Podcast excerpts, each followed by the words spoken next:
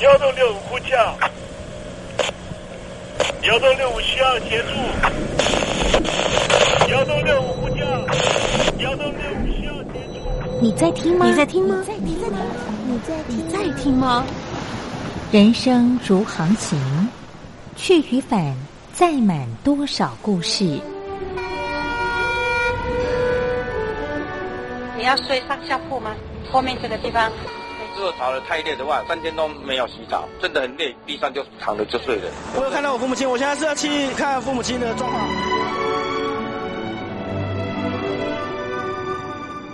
聆听故事湾，让每个故事找到属于自己的码头。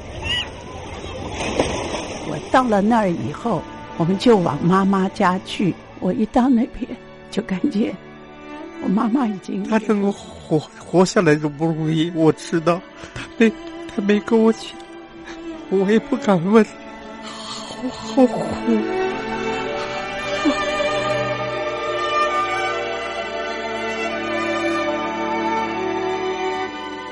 聆听故事湾，聆听故事湾。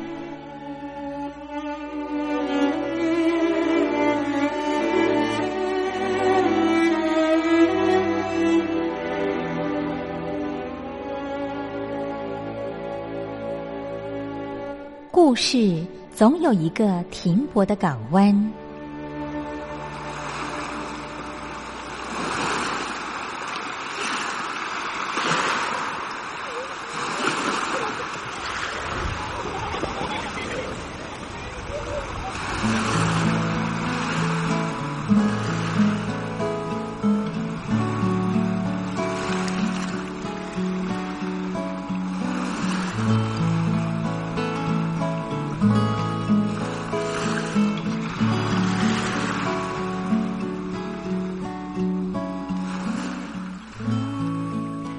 三四五六七七六五四三二一，大陆听众朋友您好，我是您的好朋友东山林，在台北问候您。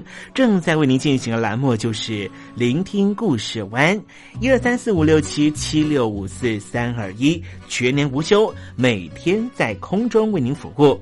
您在每天的凌晨三点十分，或是傍晚的六点十分，都可以在光华之声频道收听到这个栏目。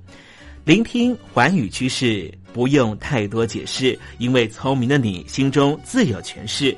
亲爱的听众朋友，我们的节目早晚各一次，听众朋友你可以选择最适宜的时间，和东山林共度这短暂的五十分钟的时光，就在光华之声的频道空中相见。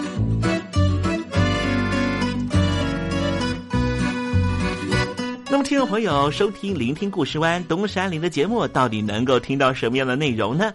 尤其啊，我们环宇全世界，焦点放到神州大陆啊，光是整个中国大陆呢，就有将近九千家不同的大大小小的电台了。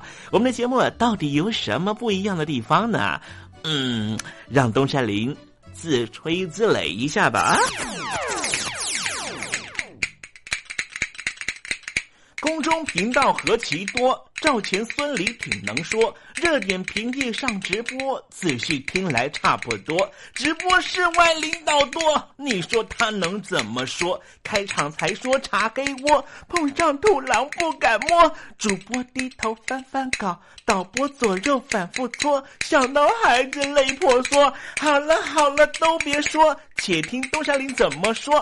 东山林不是红太狼，也不是那喜羊羊，亲亲海上一叶舟，才能自在自在说。客官呐、你拉把椅子随便坐，袒胸露背床上卧，怎么自在怎么做，就当这是自己家，自己家。睁大眼睛，show time！Hello，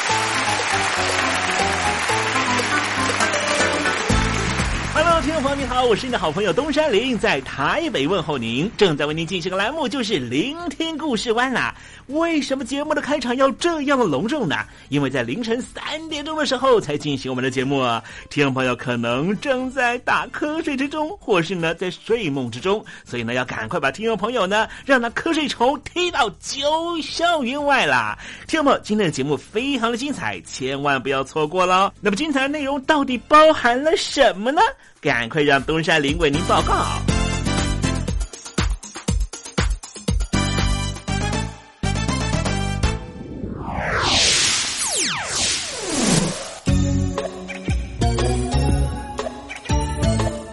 星期三，星期三，猴子去爬山。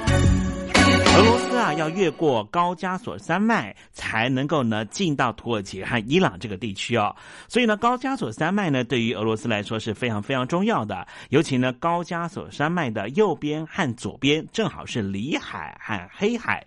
而这外高加索地区呢，除了有土耳其和伊朗之外呢，还有三个小国家。这三个小国家分别是乔治共和国、亚美尼亚和亚塞拜然。那么最近呢，亚塞拜然和亚美尼亚是打得不不可开交啊，而乔治亚共和国也因为领土问题呀，曾经在二零零八年和俄罗斯方面爆发了非常激烈的冲突哦，因此呢，他们和俄罗斯的关系是长期紧张的。而另外一个方面来说呢，就是乔治共和国呢，其实呢，跟美国的关系、跟欧美国家的关系是比较好的。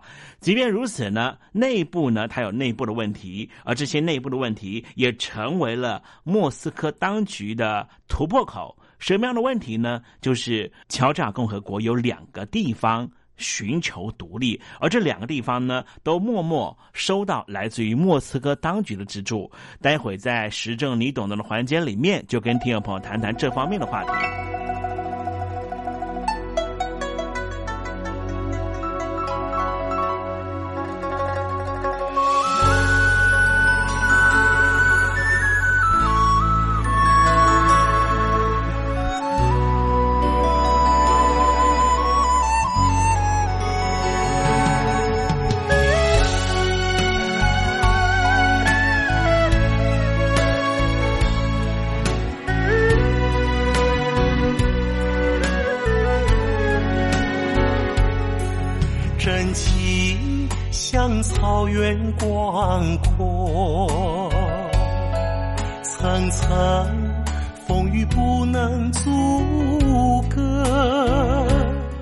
海峡两岸的朋友，您好，我是费玉清，祝您阖家安康。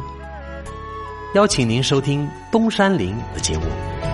雪花飘飘，北风萧萧，天地一片苍茫。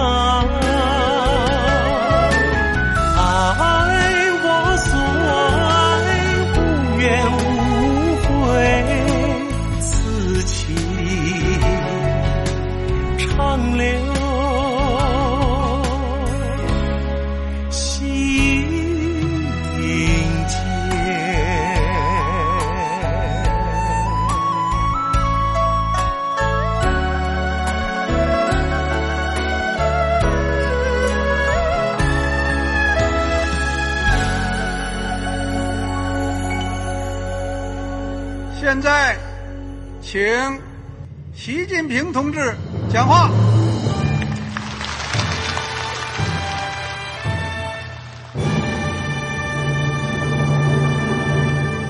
中国梦必须紧紧依靠人民来实现。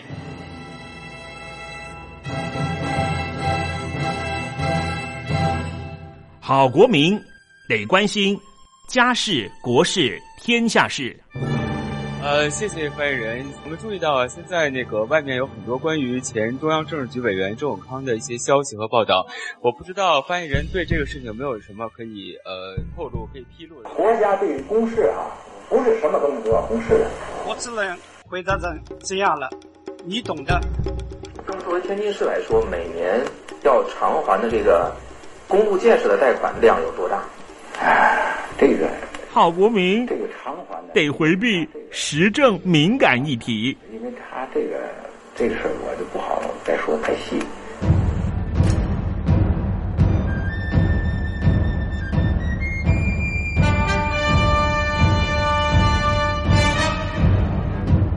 我们要坚持人民当家作主坚持人民主体地位。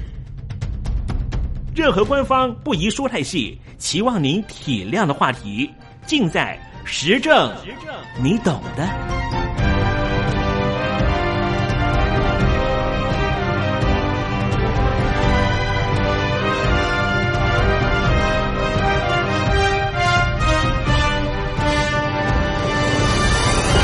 我只能回答这样了，你懂的。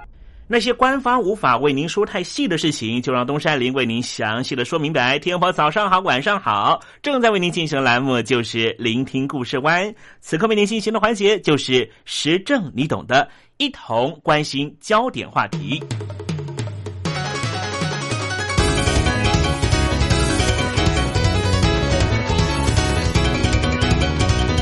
乔治亚在苏联解体之后，逐渐的向西方社会靠拢。接受美国的军事和经济援助，并且在二零零一年加入对抗俄罗斯联邦的古阿姆集团。这是一个由独立国前内四个国家——乔治亚、乌克兰、亚塞拜然和摩尔多瓦组成的区域性集团，得到了美国当局的支持和鼓励，是抗衡俄罗斯联邦在这个区域影响的重要组织。总部在二零零九年二月二十六号成立在乌克兰首都基辅。四国领袖每年都会在乌克兰的雅尔达召开一次会议。这个雅尔达就是侵犯中华民国权益的雅尔达密约的召开地。今天，东山林和听众朋友谈谈乔治亚的分裂问题。身为前苏联议员，位在高加索地区的亲美国的国家乔治亚。经历了二零零八年八月南奥塞提亚战役之后，和俄罗斯断交。南奥塞提亚战役是什么呢？这是发生在二零零八年八月七号，乔治亚军队进攻了与俄罗斯接壤的南奥塞提亚自治区，试图把这里纳入政府军的管辖范围。而在八月八号，俄罗斯军队就对乔治亚军队发动空袭。欧盟曾经居中协调，但是被俄罗斯当局拒绝。二零零八年八月二十八号，俄罗斯承认了南奥塞提亚和阿布哈兹的独立。乔治亚当局就在八月二十九号和俄罗斯当局断交。二零一二年十二月，乔治亚共和国和俄罗斯展开了断交之后首次的交流，关系开始融冰。目前双方正逐步的开放主要产品的贸易和文化交流。伊万尼什为例，他是当时的乔治亚的总理。他说，和俄罗斯关系正常化的第一阶段措施已经完成。他把改善乔治亚和俄罗斯关系列为外交上的最重要目标。在二零一二年十月的国会选举中，由他亲自率领的在野党联盟乔治亚梦想党赢得胜利。以此为契机，乔治亚大幅的改善和俄罗斯的关系。二零一二年十二月十四号，在瑞士的日内瓦，俄罗斯和乔治亚展开回违已久的外交交涉，两国同意持续协商，最终目标就是恢复双方交通、贸易、文化的正常交流。乔治亚的主要产品是红酒和矿泉水，从两千零六年开始就停止对俄罗斯出口。经过这一次的交涉，已经在二零一三年夏天恢复对俄罗斯出口。二零一三年一月下旬，乔治亚东正教宗主教最高领袖伊利亚二世访问了莫斯科当局，当时和普京总统有过一次对谈的机会。同时，伊万尼什维利总理和俄罗斯总理梅德韦杰夫。在瑞士召开的世界经济论坛年会，就是达沃斯会议的会场上，也有短暂的交谈，成为众所瞩目的焦点。不过，我们要谈起二零零八年夏天乔治亚的南奥塞提亚战争。这场战役指的就是乔治亚政府和境内两个处于独立状态的地区——南奥塞提亚和阿布哈兹之间的对立关系。当时的乔治亚萨卡西维利政权。为了夺回这两个地区的统治权，曾经出兵进攻过南奥塞提亚。另一方面，支持南奥塞提亚独立的俄罗斯则采取军事介入。因为乔治亚在军事上面吃了败仗，俄罗斯在二零零八年八月二十六号才会片面承认这两个地区的独立关系。对此，乔治亚国内开始出现批评萨卡西维利政权的声浪，认为萨卡西维利的冒险主义无端招惹俄罗斯的军事介入。萨卡西维利所领导的执政党也才会在二零一二年十月的国会选举中完全落败，输给在野联盟。萨卡西维利政权其实一直奉行着积极融入西方的政策。二零零三年十一月，经过玫瑰革命上台的乔治亚总统萨卡西维利，亲美疏俄的政策，极力要摆脱俄罗斯对于乔治亚共和国的影响。美国也因为建立了和乔治亚共和国的绵密关系，所以仰赖当地的油管，得以不再经过俄罗斯领土输出蕴藏量庞大的里海石油到西方国家。只是这条油管距离闹独立的南奥塞提亚只有五十五公里，因为俄罗斯出兵援助，两千零八年乔治亚原本打算武力拿下南奥塞提亚首府的意图被抑制。甚至也导致俄罗斯长期在南奥塞提亚驻军，并且直接给予每年超过百分之六十南奥塞提亚政府预算的支援，使得南奥塞提亚简直就沦为傀儡政府。因为油管距离南奥塞提亚当局的控制范围不过五十五公里的距离，只要一颗飞弹就可以导致油管破裂。使得来自于里海的石油没有办法被西方国家稳定期待。乔治亚境内的另外一块分裂危机是出现在国境的东北方黑海的靠近地，这就是阿布哈兹的分离主义问题。阿布哈兹已经率先宣布成立阿布哈兹共和国，但是只被极少数的国家承认。目前只有俄罗斯、尼加拉瓜、委内瑞拉。洛努这几个国家承认，乔治亚共和国、联合国和其他绝大多数的国家都不承认这个国家，认为它仍旧是乔治亚共和国的一个自治政府。二零一四年四月到六月，阿布哈兹陷入政治危机，反对派向自治政府发出了最后通牒，要求立刻实施改革，导致于总统和总理纷纷辞职下台。二零一四年十一月，因为乌克兰事件爆发，俄罗斯大批的军火进入阿布哈兹地区，直接设立了联合军团司令部。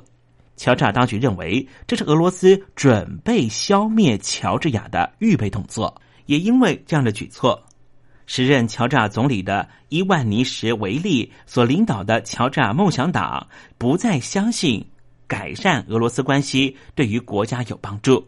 继续，我们来谈谈阿布哈兹的问题。乔治亚境内的阿布哈兹族大部分居住在黑海沿岸的阿布哈兹地区。西元十九世纪初期，这里是俄国帝国的保护国，对于归属乔治亚的意识非常薄弱。一九九二年，阿布哈兹宣布独立，和乔治亚发生冲突。另一方面，在南奥塞提亚，因为境内的奥塞提亚族占多数，一九八零年代末期的时候要求脱离乔治亚独立；而在一九九零年代末期的时候，南奥塞提亚要求并入北方同样住着奥塞提亚人、属于俄罗斯领地的北奥塞提亚阿兰自治共和国，也因此和乔治亚发生了武力冲突。目前这两个地区都有俄罗斯作为后盾。所以仍旧保持独立状态。俄罗斯承认这两个地区独立，和乔治亚在政治上的对立就越发激烈。目前看不到任何解决迹象。二零一三年二月，俄罗斯的外长拉夫罗夫虽然一方面表示乐见俄罗斯和乔治亚的经济关系获得改善，但是另一方面又强调乔治亚背叛了我们的兄弟南奥塞提亚和阿布哈兹。至今没有付出任何代价。对此，乔治亚国会就在二零一三年三月上旬通过了新的外交方针，恢复领土完整性。未来，乔治亚可能会持续扩大和俄罗斯的贸易关系和人才交流，同时会展开积极的外交行动。俄罗斯和乌克兰的关系至关重要，尤其对于国际的影响力很大。里海地区的各种资源出口到欧洲的管线都必须经过乔治亚。如果乔治亚对于俄国关系缓和，欧洲就可以确保能源运输的稳定。如果双方关系没法改善的话，势必会继续刺激俄罗斯西南部的伊斯兰教激进派，制造出更多的恐怖攻击行动。今天我们谈的乔治亚共和国内部的南奥塞提亚的问题和阿布哈兹独立的问题。刚才我们提到了，两千零八年南奥塞提亚宣布独立，导致于和乔治亚政府发生了。军事对立的关系，而引进了俄罗斯军队的介入。在阿布哈兹地区也是一样，阿布哈兹在一九九二年宣布独立，状况果然和两千零八年的南奥塞提亚提出独立的状态是一样的，立刻遭到了乔治亚共和国的入侵。同时，俄罗斯在背地里面也支持阿布哈兹，这就是国际知名的柑橘战争。二零一四年，在国际的各大影展有一部常胜军的电影，叫做《橘子收成时》。东山梨前一阵子呢，特别在台湾看过了，因为接连提名了金球奖和奥斯卡金像奖而声名大噪，瞬间也唤醒了东欧各国。这部电影讲述的就是乔治亚共和国内部的阿布哈兹独立的问题。因为阿布哈兹独立并不被国际社会承认，加上阿布哈兹和乔治亚两国恩怨难解，如果听众朋友想要到阿布哈兹采橘子，根本没办法从乔治亚进入阿布哈兹地区。阿布哈兹不光是不被国际承认，就连阿布哈兹所生产的橘子都没办法出口到欧洲地区。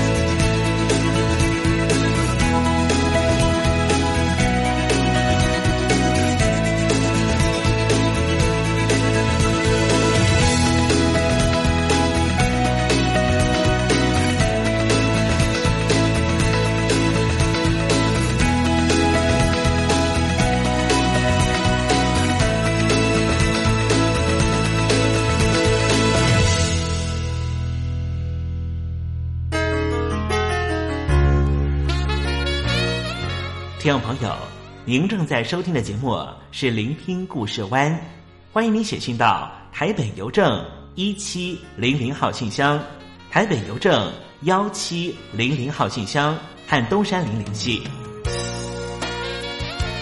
东山林就是东边的山里有只麒麟的东山林，东山林等候您的来信哦。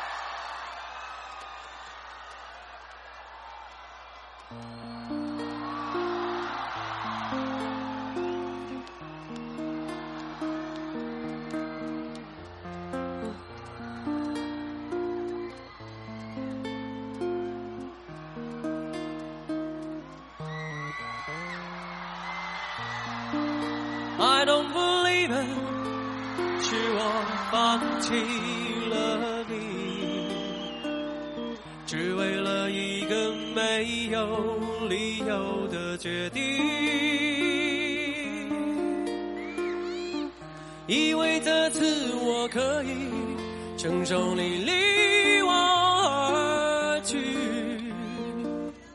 故意让你伤心。却刺痛自己。一个人走在傍晚七点的台北 City，等着心痛就像黑夜一样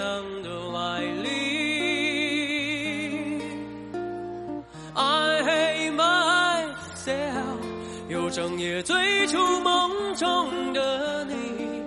而明天只剩哭泣的心。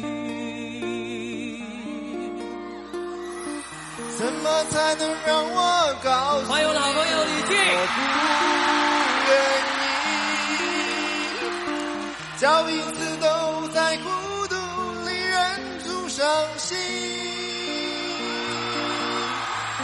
我又怎么告诉你我还爱你？是我自己错误的决定。我要告诉你，我不愿意，叫彼此都在孤独里忍住伤心。我又怎么告诉你我还爱你？是我自己错误的决定。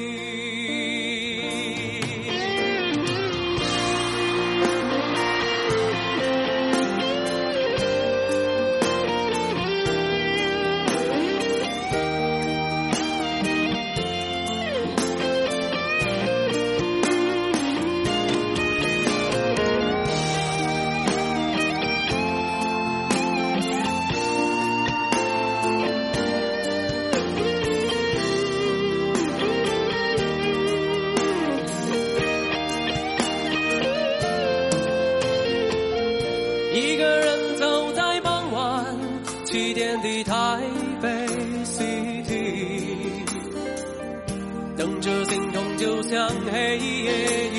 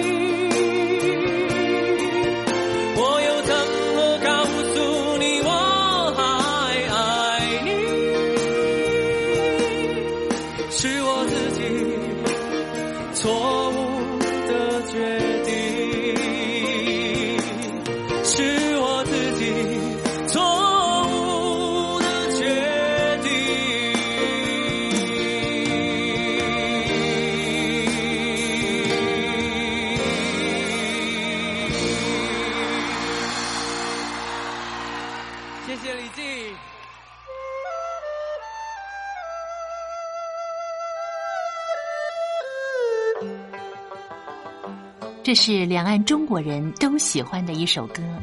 小城故事多，充满喜和乐。如果主持人播错了速度，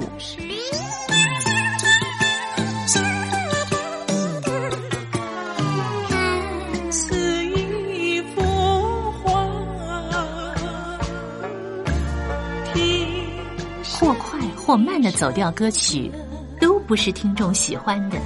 人生境界真善美，人意包括。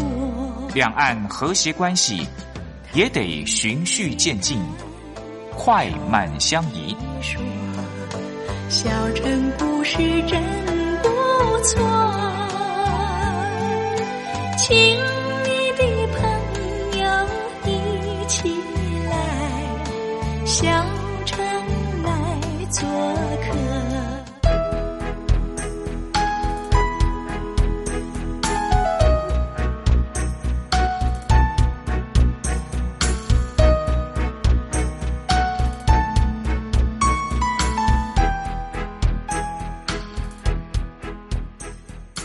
活中少不了知性的真，生活中少不了理性的善，生活中也少不了感性的美。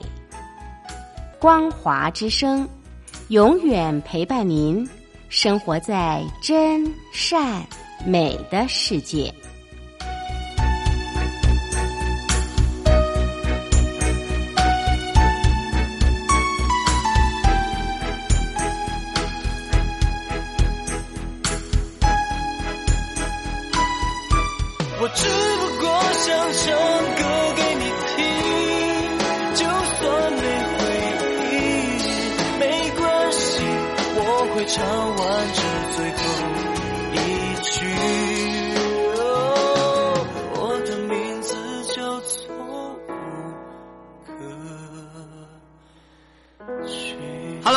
的听众朋友，你好，没错，我就是吴克群。不管你现在在做什么，不管你现在在哪里，吴克群和光华之声在台北问候您。我只不过想唱歌给你听，用尽我全力，一首歌。这里是光华之声。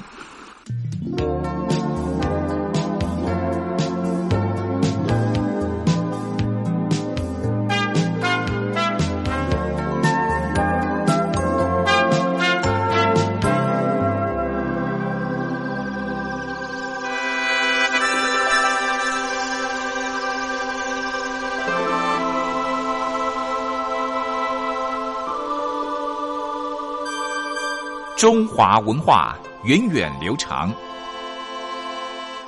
典章制度、古今风俗贯穿五千年，鉴古知今，展望未来。典故看中国。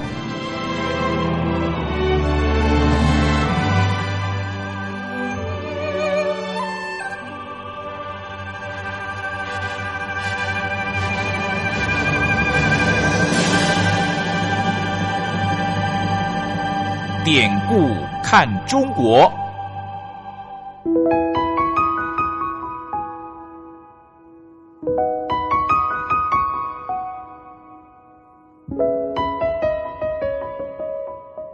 过往一百多年来，中华民族的不幸，每一名炎黄儿女无不亲身承受。列强的欺门踏户，连番的内战，中共建政后为了统治需求而做的文化捣毁，再再显现当代中华儿女的沧桑。如果海峡两岸的交流得以弥补文化上的鸿沟，东山林真心的希望这个单元这个环节可以实际施力。今天要讲的故事就是东道主。东道主这三个字常常是我们人际互动之间会用的话，本来指的是东方道路上的主人，后来泛指居庭主人，就是以酒食请客的人。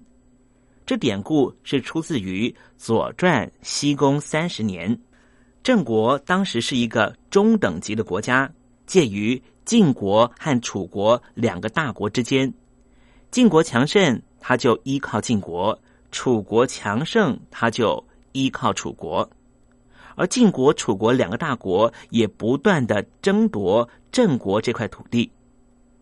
鲁僖公三十年，也就是公元前六百三十年，城濮之战后的第三年，晋国把楚国打败了，进而想要灭掉郑国。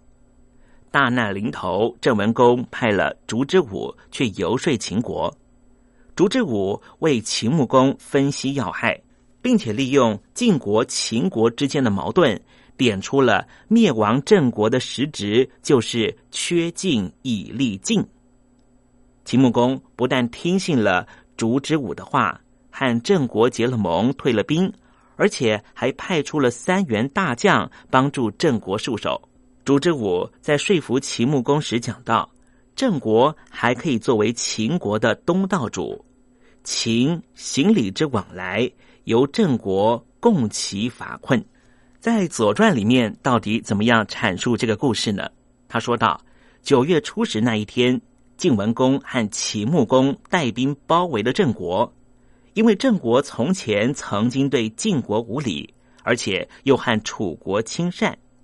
晋军驻扎在韩陵，也就是现在的河南新郑；秦军则驻扎在泗南，也就是河南泗水以南。这时，郑国大夫易之狐对郑文公说：“国家现在太危险了，如果能够派出烛之武去会见秦穆公，秦国的军队一定会退走。”郑文公听了易之狐的建议，请烛之武去见秦穆公。但是这时候，烛之武却推辞了任务。他对郑文公说：“我在年轻的时候尚且不如别人，现在老了，当然什么事也干不出来了。”郑文公说：“我没有办法及早的任用你，现在国家情势危急了，才来求你，这是寡人的过错。不过郑国如果真的灭亡的话，对您一家人也不利呀。”于是，烛之武答应了郑文公的请求，在夜里让人用绳子把他从城墙上吊下去，觐见秦穆公。烛之武说：“秦国、晋国两国现在包围了郑国，郑国已经知道自己要灭亡了。如果灭亡了郑国，对于秦穆公您有好处，那么当然足以劳累秦穆公您的御驾亲征。”但是秦穆公啊，您的军队大老远的穿越了晋国，到了远方的东方郑国的土地，作为自己的土地，又有什么用处呢？你要知道，即便是拿下了郑国的城池，未来在国土上的维持上也是很不容易的。所以郑国的灭亡，实质上只是增强了您现在友军晋国的力量。晋国的力量增强了，也就代表您的国力衰弱。如果您能够放过郑国一马，让我们做您东方道路上的主人，两国外交使节的往来，我们提供缺乏的物资，恐怕对晋国不会有什么害处。而且秦穆公啊，当时你曾经把好处赐给了晋国的国君。而晋国也答应给您交汉峡这两块土地，但是就在你们双方定下盟约之后，他隔天早上渡河回国，晚上就设板筑城，这是秦穆公你知晓的事情。所以晋国怎么可能有满足的时候呢？他们现在在东边向郑国开拓了他们的国土，又要肆意开拓西边的土地。而晋国西边的土地，不就正是您秦穆公的势力范围吗？主之武再次的向秦穆公强调，损害秦国而有利于晋国的事情，千万请秦穆公再三考虑。秦穆公听了烛之武的建议之后，非常高兴，就和郑国结了盟。而且还立刻派遣了大夫其子冯孙、杨孙三名大将去郑国戍守，然后秦穆公就自己领兵回到秦国了。所以东道主原来的典故指的就是郑国在秦国的东方，郑国希望不要被消灭，因此答应了秦国，如果未来有任何物资的需求的话，就直接通知郑文公，郑国会立刻送去。好了，听众朋友，今天的典故看中国为您分享的故事在这里告一段落了。文化的低盛不争朝夕，当有一天我们发现自己怎么更有包容力、更有同理心、更能替旁人着想的时候，我们就能够实际感受中华文化的博大精深正在我们的身上发挥作用。让我们拭目以待吧。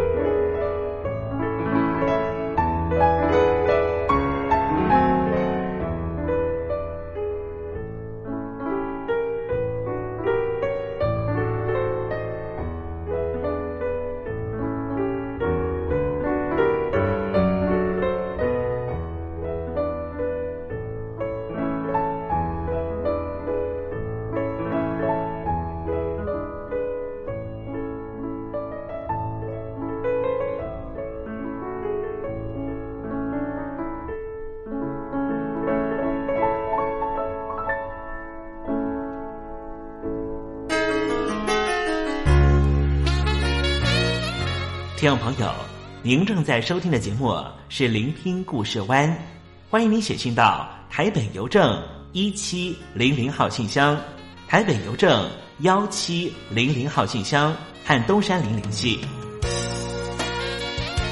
东山林就是东边的山里有只麒麟的东山林，东山林等候您的来信哦。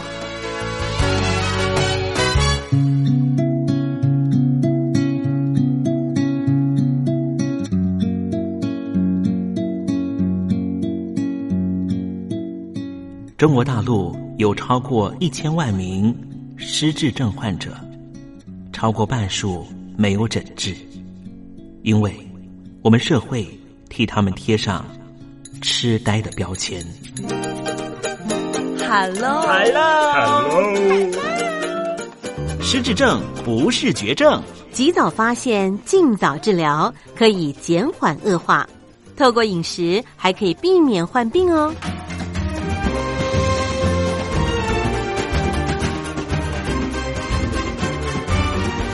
跟着东山林就知道怎么吃不失智。Hello，听众朋友你好，我是你的好朋友东山林，又到了怎么吃不失智的环节，跟着东山林一起发现不失智的饮食秘方吧。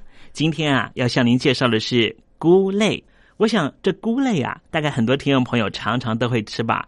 不管是金针菇啦、猴头菇啦，或是一般的香菇，这些香菇呢，都含有非常丰富的多糖体、膳食纤维、维生素 B one、B two、盐碱酸、铁、镁、钾、锌这些物质。这些物质都是营养价值很高的，所以呢，菇类是非常好的食品。比方说，非常有名的金针菇，又名蒲菇、冬菇，不仅味道很鲜美、滑脆可口，而且热量很低。每一百公克的金针菇啊，就含有二点九公克的膳食纤维，二点二公克的蛋白质，但是它的热量只有四十一大卡。很多减肥的女士朋友也很喜欢用菇类来让自己苗条。谈到菇类的营养功效，我想大家可能都会谈到灵芝吧。灵芝其实也是菇类的一种。最新的医学报告显示说，各种菇类因为含有许多的多糖体，它可以提高人体免疫力。另外，菇类可以用来预防和治疗肝炎、肠胃溃疡，并且具有降血压、清胆固醇的效果。菇类中的钾能够促进钠的排泄，同时能够使血管扩张，具有降血压的效果。其中金针菇又有增智菇的美誉，它可以促进脑细胞的活化，对于智力的发育很有帮助。各种菇类当然都因为含有能够提高免疫力的多糖体，所以被认为是非常好的一种食物。波东山里要做个特别的提醒啊，如果听众朋友你有红斑性狼疮或是类风湿性关节炎的话，摄取这一类的食物会加重病情，最好避免使用。另外，菇类含有高普林。